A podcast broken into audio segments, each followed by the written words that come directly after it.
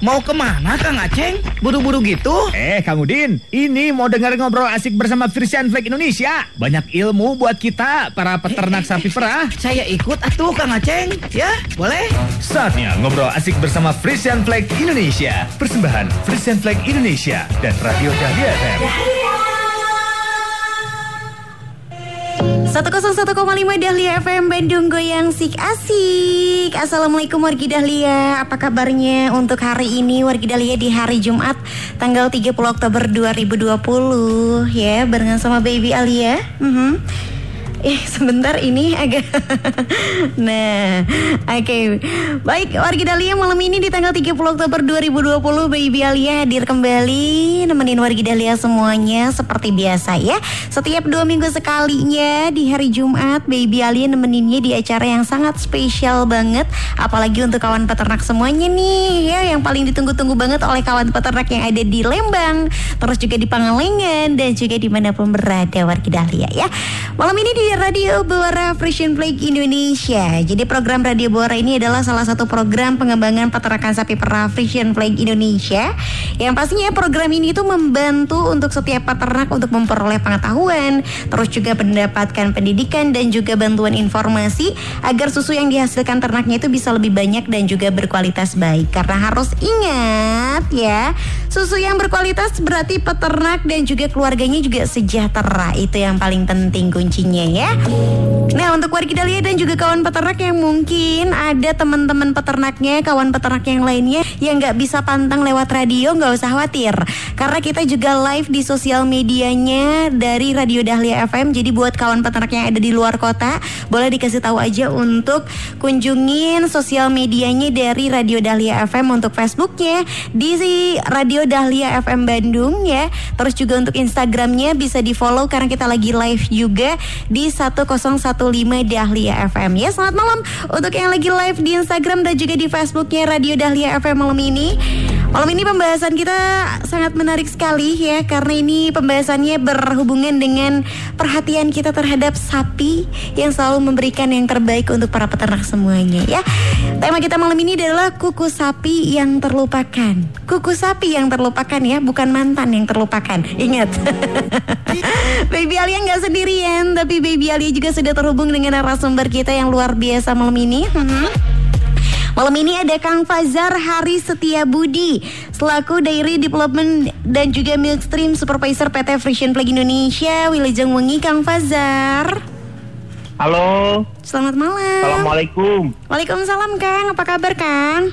Baik, alhamdulillah. Gimana kabar Teh? Alhamdulillah baik juga. Kang Fajar lagi di daerah mana ini Kang Fajar? Ini lagi di Boyolali. Oh, lagi di Boyolali. Tapi siap untuk malam ini semangat ya untuk memberikan informasi untuk kawan peternak yang ada di Jawa Barat ya dan juga yang yep, di sana. Oke baik ya, Kang Fazar juga nggak sendirian, tapi ini juga ditemenin sama salah satu narasumber yang sudah lama Baby Ali juga nggak ketemu nih ya. Malam ini sudah terhubung lagi dan mendengarkan suaranya ada Dokter Hewan Fatul Bari. Selamat malam, Pak Dokter, apa kabar? Alhamdulillah sehat. Gimana kabarnya Teteh? Alhamdulillah sehat ya. Lagi di daerah mana malam ini Pak Dokter? Ini lagi di Kampung Cibodas Manoko Lembang. Wih, luar biasa lagi dingin-dinginnya ya. Iya. Oke, okay, baik. Malam ini wargi Dahlia dan juga kawan peternak kita akan membahas seputar kuku sapi yang terlupakan. Jadi untuk wargi Dahlia yang punya keluhan mengenai sapinya ataupun ingin bertanya seputar peternakan boleh langsung kirimkan pertanyaannya via WhatsApp di 085521111015 ya. Dikirimkan sekarang juga dan nanti kita akan ada kuis persembahan dari Frisian Flag Indonesia. Kang Pajar. Ya. Iya, tema kita malam ini mengenai kesehatan kuku sapi. Kenapa sih Kang tema kali ini penting sekali untuk diangkat dan dibahas di Radio Bawara ini, Kang? Ya, ini tema yang kenapa kita ngomong sering kali terlupakan ya. Mm-hmm. Karena kita sebagai peternak biasanya menomor duakan atau menomor tigakan masalah kuku sapi ini gitu kita biasanya fokusnya ke mana ke produksi dan ke masitis ataupun ke jarak kelahiran. Hmm. Nah untuk kuku sapi ini sapi itu kita kembali ke dasarnya bahwa sapi adalah hewan yang sensitif terhadap perubahan. Nah selain itu kenyamanan itu untuk sapi perah terutama ya itu sangat penting gitu. Ya. Di mana kenapa itu penting? Karena mendukung performa yang optimal untuk produksi sapinya. Nah kali ini kita ngomong kuku nih. Kenapa sih kuku gitu ya? Kalau tadi saya bilang karena kalau sapi merasa kukunya tidak sehat atau sakit atau tidak nyaman, maka kita bisa pastikan bahwa ada salah satu gejala di mana kesehatan dari sapi ini terganggu dan dapat berakibat ke mana? Berakibat ke produksi susu sapi yang menurun gitu teh. Hmm, oke. Padahal kuku sapi menjadi elemen kecil sebetulnya yang tapi jarang sekali diperhatikan oleh peternak ya. Kang, hmm, Kang Fatul kalau di- kondisi di lapangan sendiri nih Kang Fatul terkait perawatan kuku sapi ini di kalangan para peternak, apa sih kebiasaan terbanyak atau yang sering dilakukan oleh peternak-peternak kita yang menyebabkan kuku sapinya rusak dan juga sakit, Kang? Oke, sebelumnya saya ucapkan terima kasih ya kepada Mhm. FPP, kemudian Bewara dengan dahlianya, Ya. rekan-rekan petugas potong kuku, pramedik, dokter hewan, dan peternak ya yang setiap saat kita menyaksikan usaha yang luar biasa menjamin ternak dalam kondisi sehat dan terawat dengan baik. Saya kira sapi yang sehat ya untuk produksi yang sehat. Mhm. Berbicara perawatan kuku, saya kira ini sangat menarik ya karena ini juga berhubungan nantinya itu dengan kesejahteraan hewan. Dan lebih-lebih kalau ini perawatan kita tidak yang tadi dikatakan terlupakan, ah, pada akhirnya juga nanti akan berpengaruh terhadap yang namanya penyakit kepincangan. Saya kira untuk kesejahteraan hewan eh, tidak perlu rumit dan mahal ya. Perubahan perubahan kecil salah satunya adalah memperhatikan kuku. Ini juga akan memberikan perbedaan yang sangat luar biasa ya untuk sapi itu sendiri. Nah ini kembali kepada kondisi kita di lapangan ya, terutama peternak. Saya kira kesadaran peternak untuk merawat eh, kuku ini ya eh, terhadap sapinya udah saya kira udah sangat luar biasa sekali ya, baik itu potong kuku yang fungsional apa pun pengobatan. Nah ini juga tidak lepas ya dari dukungan FFP ya kira yang selalu menghadirkan expertnya ya eh, sehingga eh, petugas potong kuku itu bisa melakukan yang baik dan benar. Saya kira tidak tidak baik aja tidak cukup tapi Iya. harus benar sehingga prosedurnya akan eh, sempurna seperti itu. Nah ini yang harus diperhatikan ya saya kira eh, emang eh, peternak memang harus eh, menjadwalkan untuk perawatan gitu secara periodik ya. Minimal itu sampai satu sampai dua kali lah dalam setahun. Lebih-lebih sebelum kering kandang kemudian juga pertengahan laktasi ya. Kemudian juga pada kondisi cuaca ataupun genangan air ini juga harus dihindari. Dan ini salah satunya yang menyebabkan kenapa bisa terjadi kepincangan ya. Sebab akan terjadi maserasi yang eh, terhadap interdigitinya dari apa dari kaki sapi itu sendiri. Kemudian juga kebiasaan kita memberikan makan ya harus dihindari adalah jangan sampai terjadi asidosis. Nah lama-lama akan berpengaruh terhadap apa yang namanya penyakit yang laminitis itu mungkin untuk sementara. Oke baik, sementara itu saja dulu nanti akan dibahas lebih lengkapnya lagi oleh Dr. Fatul dan juga Kang Fazar ya. Jadi untuk wargi Dahlia dan juga kawan peternak jangan ke mana-mana ya. Ini penting banget untuk didengarkan terlebih dahulu. Ada mini drama khusus untuk tema kita malam ini mengenai kuku sapi yang terlupakan di Radio Buara Fresh and Flake Indonesia. 101,5 Radio Dahlia FM. Radio nomor 1. Di Bandung. Assalamualaikum Kang Kang Dadang Eh, Kang Nandang, Apa kabar Kang? alhamdulillah baik. Ada apa, Kang? Kok sepertinya bingung? Iya bener kan? Si Kang Nandang kayaknya sedang kebingungan. Diuber-uber tukang tagih utang ya. Ah Kang Tatang mah bisa aja Gini akang-akang Saya teh kan sebagai peternak baru Mau tanya Kang soal kuku sapi di kandang Itu ada sapi saya yang sepertinya tidak nyaman ketika berdiri Pincang Kang Itu teh kenapa ya Kang? Wah, pas sekali nih. Kebetulan Kang Tatang berencana untuk melihat dan memotong kuku sapi di kandang saya. Mungkin Kang Tatang bisa bantu Kang Nandang nih. Jadi gini Kang, kuku sapi pada dasarnya perlu dilakukan perawatan Kang. Seperti kita nih, rutin merawat kuku kita sendiri. Bedanya kalau sapi perlu diperhatikan secara visual Kang. Apakah masih baik dan tidak ada luka di kuku Dan untuk pemotongan kuku ini Kang, dalam setahun cukup 1 sampai dua kali potong kuku saja Kang. Karena apabila kuku tidak sehat atau terlalu panjang, maka sapi berdirinya juga tidak nyaman Kang. Oh gitu ya Kang. Kalau kita biarkan aja apa tidak apa-apa Kang? Wah, Kang Nandang kurang nyimak nih. Kan sudah dikasih tahu bahwa sapi jadinya tidak nyaman saat berdiri, Kang. Iya Kang. Nah maksud saya teh, apabila kita biarkan sapi tidak nyaman, apa tidak masalah? Tentu jadi masalah dong Kang. Ini jadi masalah buat kita sebagai peternak sapi perah. Karena sapi yang tidak nyaman, maka bisa dipastikan produksinya pasti akan turun, Kang. Oh, gitu, Kang. Oke deh kalau begitu mah. Saya juga pengen belajar potong kuku sapi ke akang-akang teh. Siap. Hayu atuh, kita sama-sama belajar, Kang. 101,5 Radio Dahlia FM. Radio nomor 1. 1. Di Bandung. Masih bareng sama Baby Alia di Radio Berwarna Frisian Flag Indonesia. Wargi Dahlia ya. Jangan lupa nih Wargi Dahlia sebelum kita lanjutin lagi obrolan kita malam ini bersama Radio Berwarna Frisian Flag Indonesia Baby Alia selalu ngingetin untuk Wargi Dahlia dan juga kawan peternak semuanya ya Untuk selalu menjaga protokol kesehatan dan tetap harus jaga jarak juga Wargi Dahlia ya Agar penyebaran virus COVID-19 ini tidak semakin luas penyebarannya. Nih ya Untuk kawan peternak juga semuanya jangan lupa ya kalau memang merasa merasa tidak sehat, itu sebaiknya tidak memaksakan untuk bekerja ataupun menyetorkan susu. Terus kalau memang harus keluar rumah, misalnya untuk melakukan penyetoran susu ke MCP atau ke TPK, itu harus selalu pakai masker penutup hidung dan juga mulut wargi dahlia dan juga kawan peternak ya. Terus jangan berkumpul ya setelah penyetoran susu langsung pulang ke rumah masing-masing untuk mengurangi potensi penyebaran virus ya. Dan jangan lupa juga untuk cuci tangan sebelum dan juga sesudah menyerah dan juga setor susu dengan menggunakan sabun. Dan jangan lupa untuk kawan peternak semuanya selalu konsumsi makanan sehat dan juga minum susu segar agar badan lebih bugar dan juga nggak mudah sakit. Pokoknya kita sama-sama menghadapi pandemi ini tetap menjaga protokol kesehatan untuk kawan peternak semuanya supaya kawan peternak juga sehat selalu dalam bertugas untuk memerah sapinya ya.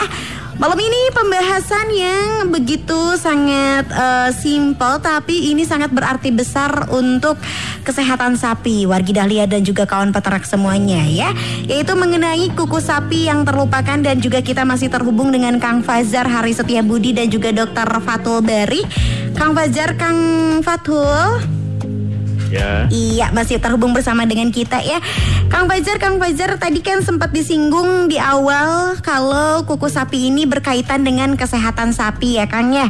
Tadi baru dijelaskan sedikit, boleh dipaparkan nggak maksud dan hubungan kesehatan uh, kuku sapi dengan kesehatannya sapi sendiri itu seperti apa Kang? Silakan.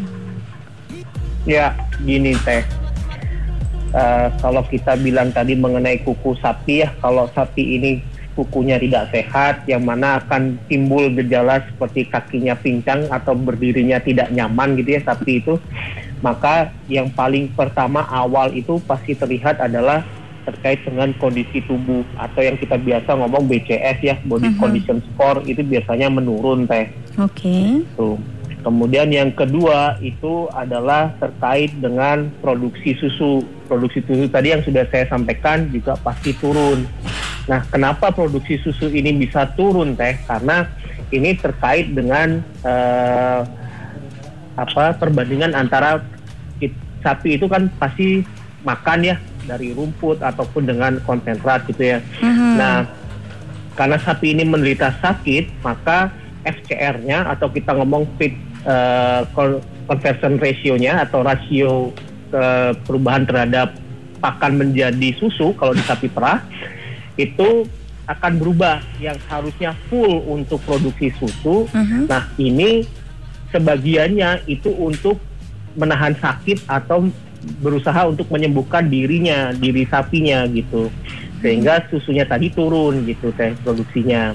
Itu yang ketiga teh. Okay. Terus yang keempat efek berikutnya yang kita melihat dari kuku ini kenapa jadi sangat penting dan kita berharap para peternak tidak hanya di Lembang Pangalengan yang di seluruh Jawa atau seluruh Indonesia lah selalu memperhatikan karena apabila kuku ini tidak kita perhatikan bisa berefek ke mana yang keempat adalah performa reproduksinya turun teh mm-hmm. karena gimana sapi bisa menunjukkan tanda-tanda birahi ya dengan mudah dengan nyaman gitu ya. Iya. Kalau kalau dia sendiri merasa kesakitan gitu, boro-boro mikirin birahi, mikirin diri sendiri, kerasa kesakitan udah setengah mati gitu teh. Iya iya benar.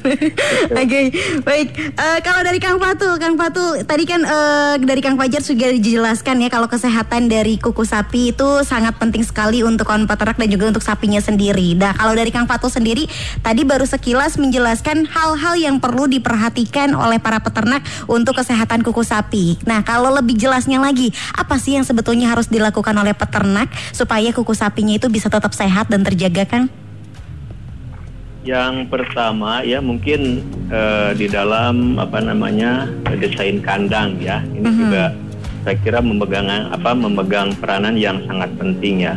Salah satunya kandang itu emang harus ada drainasenya. Jangan sampai kotoran ataupun urin yang dikeluarkan oleh sapi ini akan mengganggu terhadap kaki sapi itu sendiri ya. Kalaupun misalnya eh, desain kandangnya yang menyebabkan tergenang terus itu apa eh, kemudian si kuku apa si kuku sapinya itu basah juga kan ini juga akan menyebabkan maserasi ya pada eh, epidermisnya dan juga akan menyebabkan kesenjangan.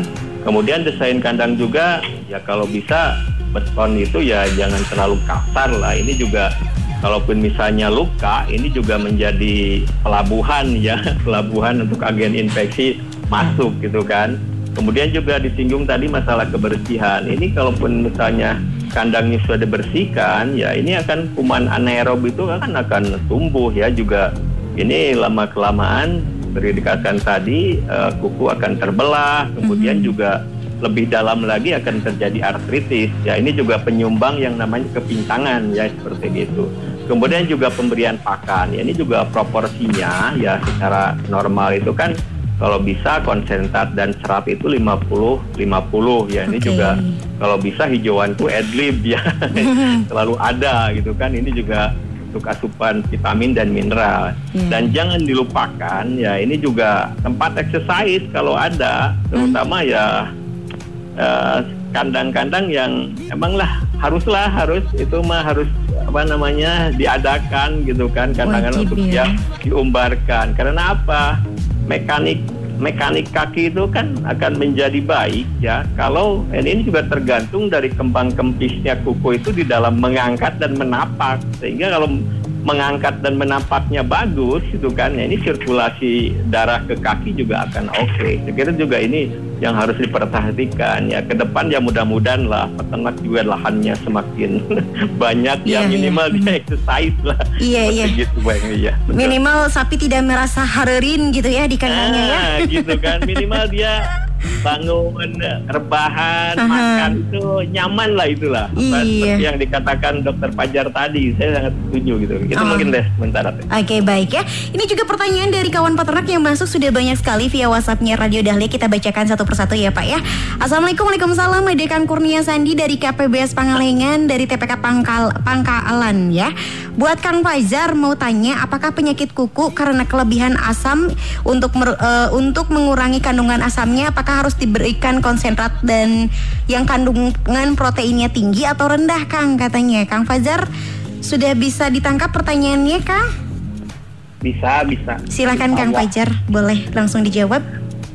Pertanyaannya bagus banget ini Mhm. terkait dengan pakan. Tadi sudah disampaikan oleh Dokter Faskul ya bahwa eh, kuku ini juga terkait dengan pakan, di mana apabila pakan yang diberikan tidak seimbang maka bisa terjadi yang namanya eh, asidosis yang nanti ujung-ujung bisa ke kuku sapi gitu. Mhm. Nah, apa yang bisa dilakukan oleh peternak atau kita semua bahwa kita kembalikan lagi ke apa dasarnya sapi, sapi itu makannya rumput sebisa mungkin sapi itu menerima rumput eh, setidaknya 10% lah kalau gampangnya kita ngomong ya. Mhm, 10% iya. dari berat badannya gitu. Kalau berat badannya 500 kilo berarti minimal 50 atau 40 kilo lah. Karena hampir di banyak daerah kan seadanya apalagi pas musim kemarau gitu ya. Kalau sekarang udah mulai musim hujan Mhm. baru mulai nih, baru mulai juga rumputnya biasanya juga belum eh, belum banyak sehingga banyak peternak yang uh, lebih memilih memberikan konsentrat yang cukup banyak di mana konsentrat ini atau ampas tahu itu kan secara secara apa secara ilmunya adalah itu dia asam ya yeah. pH-nya ke asam apabila berlebihan maka juga yang tadi saya disampaikan nutrisinya atau yang terjadi dalam tubuhnya adalah asidosis atau asam yang asam yang di dalam tubuhnya terlalu tinggi seperti itu teh. Okay. Jadi keseimbangan pakan jadi penting. Oke, okay. kalau dari dokter Fatul sendiri ada tambahan mengenai pertanyaan ini? Silahkan. Uh, saya kira uh, kalaupun misalnya udah kejadian laminitis, ya paling solusi yang sederhananya itu uh, seperti apa teman-teman di lapangan sering dilakukan bahwa dalam pemberian protein tadi, terutama yang di dalam uh, konsentrat, ini mm -hmm. misalnya di dalam memberikannya itu harus misal dalam satu ember ya, ini harus di minimal itu tiga kali pemberian. Ini juga ini akan mengurangi terjadinya uh, si lambung sapi itu keadaan asam. Hmm. Samping itu juga pemberian minum. Nah ini juga pemberian minum. Kenapa harus adlib? Nah ini salah satunya. Hmm. Ya bisa uh, mengatur pH di dalam rumennya gitu kan. Makanya peternak nih mohon maaf deh. Kalau bisa adlib lah sekarang kan uh, minum itu saya kira butuh sekali sangat, sangat ya. penting hmm. ya apalagi produksi kan minimal satu liter kan lima lima liter ya untuk yeah. minum Hmm. Uh, minimal 14 liter kan per hari. Iya, jadi harus selalu ada ya air minum itu wajib. Ada, iya, hmm, Oke okay, ya. Ini juga ada pertanyaan lagi katanya Pak, ini punya pengalaman pas potong kuku yang dikorek itu ada luka bolongnya dan ternyata sembuhnya agak lama. Gimana nih caranya untuk mempercepat kesembuhannya biar kukunya juga tetap sehat Pak Faktul? Boleh untuk dijawab Dokter Fatul silahkan. Uh, saya kira itu emang banyak kejadian, itu salah satunya uh, disebabkan mungkin aja dia si sapi itu mengapa menginjak benda tajam. Mm-hmm. Kalau istilah di kedokteran itu namanya itu skull ulcer ya. Nah ini salah satu cara. Saya kira uh, sederhananya itu bisa dengan apa namanya soda soda kue yang yang ditambah dengan air air hangat-hangat kuku lah 40 derajat gitu kan itu juga bisa dilakukan dan tidak kalah penting adalah harus ada eh, apa namanya reparasi ya oleh petugas potong kuku. Hmm. Kalau bisa itu di di apa di semakin didalamkan aja gitu kan lubangnya itu sampai darahnya itu keluar habis seperti gitu dan kemudian eh, di samping pemberian soda kue tadi juga bisa aja juga di, di apa diberi namanya itu ya spray lah spray tapi tidak perlu dengan antibiotik saya kira juga itu akan membantu untuk apa kesembuhan dia. Oke, kalau dari Kang Pajar ada tips tambahan untuk penyembuhan ini, Kang? Ya, tips penyembuhan di mana kalau sudah dilakukan semua yang dilak, uh, disarankan oleh dokter Fatul tadi ya, uh-huh. uh, perlu dilihat lantai kandang selama penyembuhan. Uh-huh. Lantai kandang ke, uh, untuk sapi yang sakit ini sebaiknya kondisinya adalah bersih dan kering, supaya. Uh-huh. Karena kalau udah dikerok habis ada usernya tadi terus kemudian lantainya masih basah atau bergelombang banyak air di situ genangan air maka kita bisa pastikan kesembuhannya jadi lebih lama gitu, oh, ya ya oke baik-baik ya.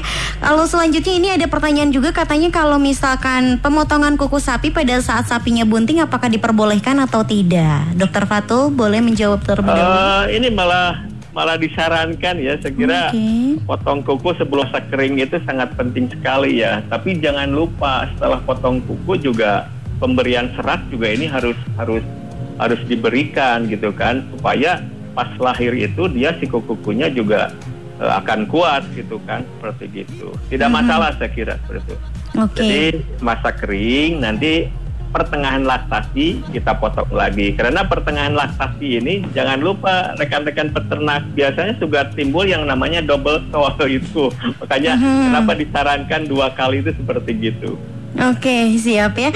So, pertanyaan berikutnya katanya ini juga berkaitan dengan penyakit kuku sapi. Kalau misalkan salah satu sapi kita sudah terlanjur kena uh, sakit akibat dari kuku sapi, apakah itu bisa menimbulkan penularan juga pada sapi-sapi lainnya? Apakah harus dipi, uh, dipisahkan katanya dan ada obat apa saja yang harus disediakan untuk mengobati luka pada kuku sapi? Dokter Fatul terlebih dahulu boleh silakan untuk menjawab. Oke, saya kira uh, ini juga perlu diperhatikan nih ke teman-teman peternak Mhm. bahwa yang nyama dermatitis ya apa itu dermatitis interdigitalis ya mohon maaf ini mungkin agak sedikit aneh buat rekan-rekan peternak dan dermatitis digitalis ini biasanya kan dis, gitulah apa eh, disebabkan karena luka yang bakteri masuk ya ke dalam kuku tadi. Saya kira ini juga eh, alangkah baiknya emang di apa namanya si sapi itu dipisahkan. Takutnya eh, bakteri itu semakin berkembang, eh, sapi di dekatnya ada luka ya ini juga ini akan akan apa eh, menimbulkan masalah juga kepada sapi yang lain. Saya kira angka apa alangkah baiknya emang di, apa dipisahkan sambil dilakukan perawatan seperti gitu. Mhm, Oke baik ya. Eh, untuk Kang Fazer ini ada pertanyaan juga dari Kang Hermawan Susanto dari TPK Cilumber. Apa sih yang menyebabkan kuku sapi jadi tumbuh dua lapis Kang katanya dan harus bagaimana kalau terjadi hal seperti itu?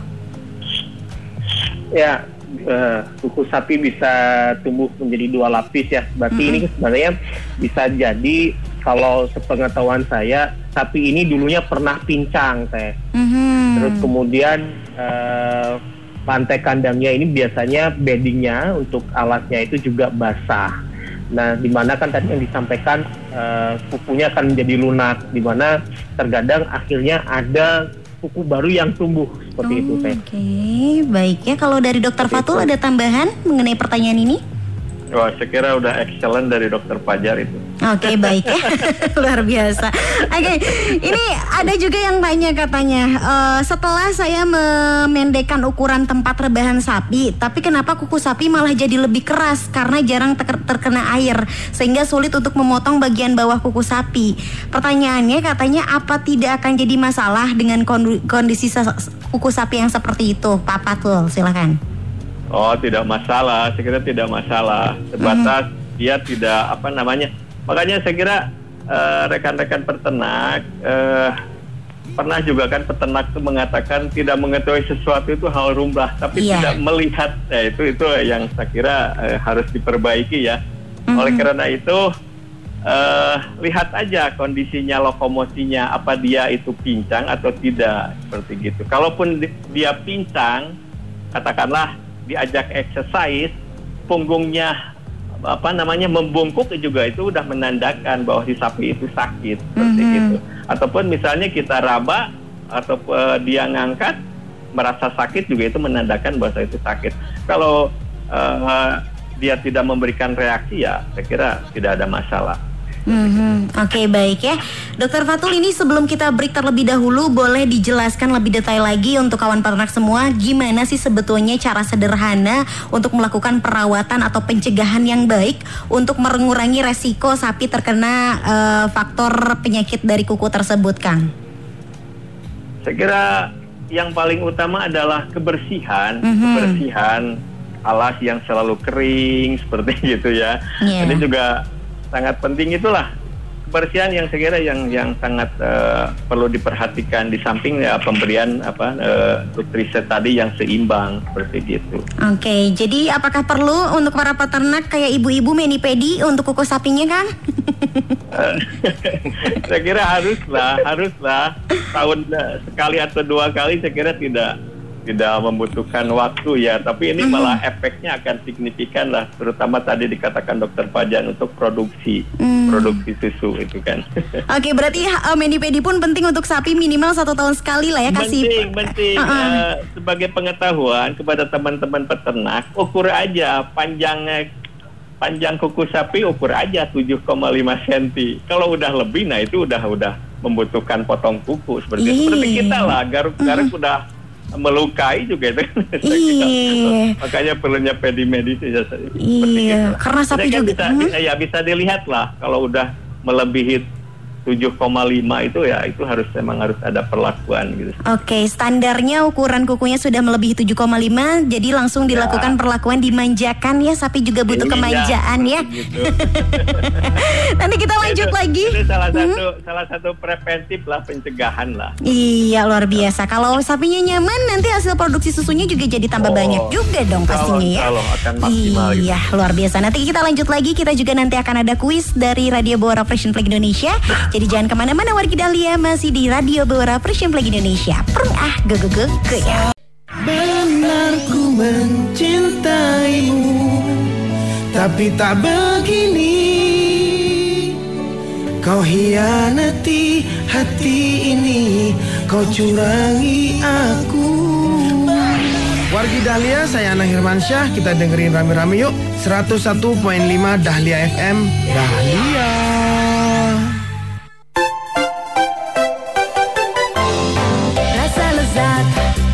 Hidup sehat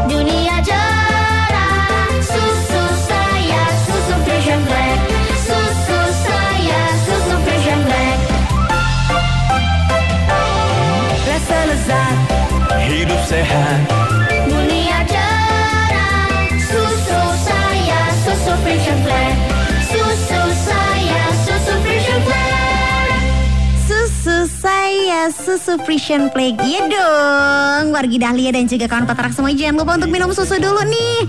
Wargi Dahlia yang lagi pada di rumah Yang lagi siap-siap buat ikutan kuis ya.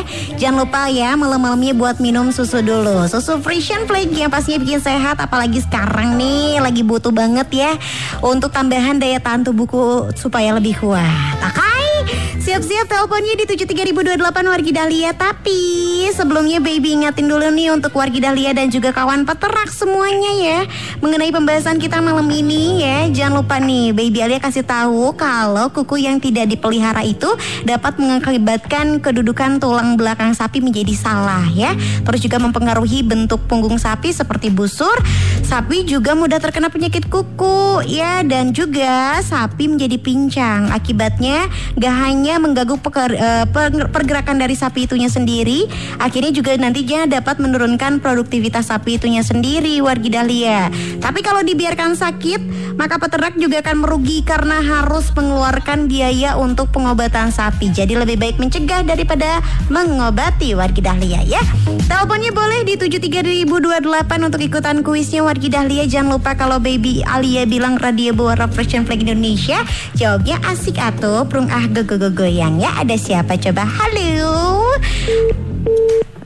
Oke dicoba lagi yang belum pernah menang ya. Boleh ikutan kuisnya Tapi yang udah pernah menang Kita kasih kesempatan dulu yang belum pernah menang. Halo Radio Bawara and Flag Indonesia. Asik atuh. Prung ah Rumah gogo goyang. Sama siapa di mana baby? Sama Ahyar. Kang Ahyar baru ikutan kuisnya ya? Ya. Iya, Kang Ahyar pertanyaannya gampang banget kalau udah nyimak dari tadi ya Eh, Pertanyaannya, coba sebutkan salah satu hal yang perlu diperhatikan dalam merawat kesehatan kus- eh, kuku dari sapi perah. Eh, yang pertama kandangnya ya, biasanya harus luas. Mhm, Sudah, Yang kedua, satu aja cukup sih. Oh, itu aja. Mm-mm, Satu aja cukup, gimana Kang Fajar, benar nggak jawabannya Kang? Nilainya seribu teh. Oh seribu ya ampun meni bager pisan si akangnya Oke Kang Ahyar Ya. Selamat ya Makasih banyak ya. Hadiahnya bisa diambil ke Radio Dah- Dahlia di jam kerja ya. Siap Ya, ya. pantang radio. Pantang Dahlia, enak-enak langgamnya Dahlia. Bro ah, gogo gogo goyang. Oke, di belakangnya Kang Ahyar juga masih boleh dengan pertanyaan yang sama tapi jawabannya harus berbeda ya. Ada siapa? Halo, Radio Bawara Fresh and Flag Indonesia. Asik atuh, terus gogo ya. Sama siapa di mana ganteng? Kang Maman di Soreang. Kang Maman di Soreang. Kang Maman volume radionya kecilin dulu sedikit ya.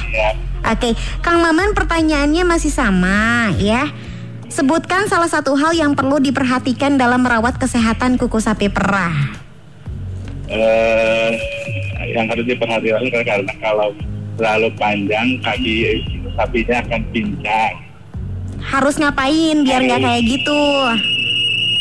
Harus harus harus komisi Harus rajin potong potong kuenya. harus rajin kaki, kaki sapinya harus apa? Harus apa?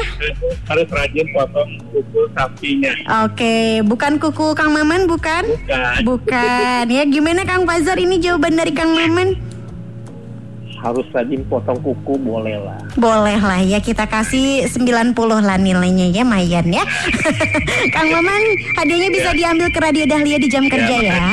Siap panteng radio. Mantap Dahlia, langgamnya Dahlia, tuh kan kuku kuku Oke baik. Siap ya Kang Fazar Ini tadi dua Ya. penelpon sudah berhasil menjawab pertanyaan dari kuisnya. Nih Kang Fajar juga tadi banyak sekali pertanyaan dari kawan peternak mengenai tema kita malam ini. Karena keterbatasan oleh waktu Kang boleh eh, kesimpulan dari Kang Fajar sendiri mengenai tema kita malam ini apa Kang?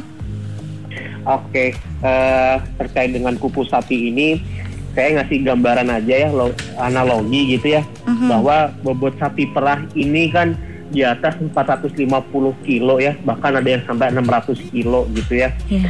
Nah, sapi ini mempunyai empat kaki, di mana kalau 600 kilo dibagi empat, berarti masing-masing menahan beban 150 kilo. Nah, apabila salah satu kakinya bermasalah, maka kaki yang lain akan menerima beban double gitu teh. Dari Mhm. 150 menjadi 300 kilo. Bisa dibayangkan itu luar biasa lelah dan sakitnya. Dan itu bisa berakibat ke mana? Bisa berakibat ke sapi ini ambruk teh lama kelamaan Nah, ini yang tidak kita inginkan sebagai peternak. Pertama tadi. Kita udah ngomong kondisi badan turun, produksi turun, FCR turun, biaya pengobatan jadi tinggi. Eh, ujung-ujungnya ambruk ini yang nggak kita harapkan. Nah, eh, penutup dari saya, kita saya minta tolong kepada teman-teman peternak semua, selain kita memperhatikan mengenai mastitis, selain calving interval, mengenai kuku sapi atau kepincangan sapi ini juga ke depan lebih diperhatikan lagi itu aja sih teh. Mhm, Oke baik kalau dari Dokter Fatul sendiri kesimpulan yang mau disampaikan apa Kang? Terakhir silakan. Eh, tadi menyinggung dulu sedikit ya untuk mengurangi resiko kalau misalnya berlebihan ya panggil paramedik aja bisa dikasih analgesik ataupun anti radang seperti gitu ataupun yang lebih keren itu pakai wooden block gitu ya mungkin Oke. ini orang FFP lebih Mhm. Kita lihat lah kecil apa pun perubahan pada sapi ya apalagi pada kuku ya. Biar sapi-sapi kita sejahtera ya sejahtera ini ya saya kira bebas dari rasa sakit dan penyakit ya. Sehingga produksinya akan melimpah. Saya kira seperti gitu Oke baik buat sapi senyaman mungkin ya Iya. biar sapinya juga bisa memberikan yang terbaik untuk kawan peternak semuanya ya. Betul. Kang Fatul, Kang Fajar terima kasih banyak malam ini kita terbatas sama waktu ya terima kasih banyak untuk lalu semuanya ya. amin amin Amin, amin, amin, amin. Salam untuk ker- Salam buat semua. Iya salam untuk keluarga Kang Fajar, Kang Fatul terima kasih selamat Ya. malam. Malam. Iya baik, ya, itu dia tadi uh, obrolan kita bersama dengan Dr. Fatul dan juga Kang Fazar ya. Yang pastinya malam ini sangat banyak sekali ya untuk pembahasan dari uh, narasumber-narasumber kita untuk kawan peternak semuanya. Mudah-mudahan semua hal yang disampaikan oleh narasumber ini yang pastinya bermanfaat untuk uh, kawan peternak semuanya. Karena semua hal yang disampaikan oleh narasumber telah dilakukan oleh banyak peternak dengan hasil yang baik. Jadi tinggal bagaimana kita peternak Indonesia berani dan mau mencobanya dan lakukan perubahan secara bertahap karena ingat kesuksesan itu butuh pengetahuan dan juga keberanian ya. Tunggu lagi kehadiran Radio Bora di dua minggu yang akan datang di tanggal 13 November 2020. Semoga semuanya pembahasan kita kali ini dipat- dapat diserap oleh kawan peternak semuanya dan jangan lupa juga untuk selalu membaca tabloid Buara ya yang hadir di koperasi-koperasi terdekatnya ya. Baby Alia pamit dulu sementara di Radio Buara Vision Flag Indonesia-nya kita sebentar lagi ketemu di KIP Dahlia. Terima kasih untuk kawan peternak sehat selalu untuk semuanya dan mudah-mudahan selalu produktif dan produksi susunya semakin meningkat ya. Panteng Radio Panteng Dahlia, enak-enak langgamnya Dahlia, perung ah gege goyang. Kang Udin, Kang Udin. Mo. Kang Udin mah, hayu atuh Kang pulang. Ngobrol asik bersama Frisian Flag Indonesia-nya udahan. Terus gimana tuh saya? Tenang, ngobrol asik barengan Frisian Flag Indonesia bakalan balik lagi tiap hari Jumat dua minggu sekali. Persembahan Frisian Flag Indonesia dan Radio Dahlia FM. Dahlia